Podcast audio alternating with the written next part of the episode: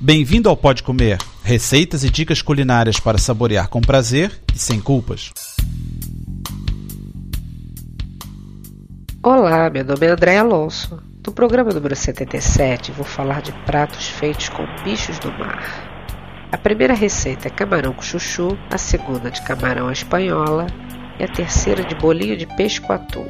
Vamos começar com o camarão de chuchu. Precisamos de dois chuchus grandes, 500 gramas de miolo de camarão, sumo de meio limão, duas colheres de sopa de azeite, uma cebola picada, duas colheres de sopa de purê de tomate, mais ou menos 100 ml de vinho branco, salsa picada, sal e pimenta branca. Tempere o camarão com sal, limão e a salsa e reserve. Descasque os chuchus e pique em pedacinhos pequenos. Numa panela, coloque a cebola e o azeite e refogue. Junte o purê de tomate, os chuchus, sal e pouca água e deixe o chuchu cozinhar. Quando estiver quase cozido, junte o camarão, o vinho e rectifique de sal e pimenta. Cozinhe por alguns minutos e está pronto.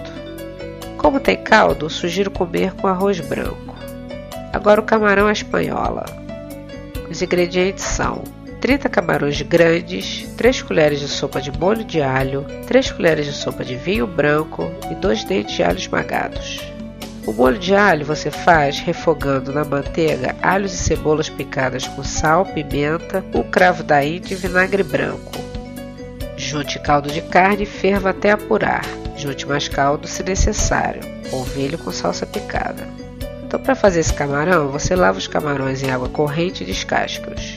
Misture o vinho branco e o molho de alho. Adicione o alho esmagado à mistura, junte os camarões e asse-os em forno já quente. Retire do forno logo que o molho começar a ferver. E agora os bolinhos de peixe com atum. Os ingredientes são 250 gramas de purê de batata, que você pode usar batata cozida ou flocos de batata, uma colher de sopa de cebolinha picada, 200 gramas de atum em lata escorrido, um ovo batido e pão ralado que é farinha de rosca.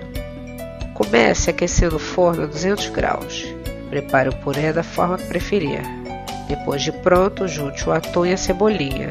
Divida a mistura em seis partes iguais e com as mãos enfarinhadas, modele formas de peras achatadas. Modele a parte mais fina do bolinho em forma de V como a cauda de um peixe.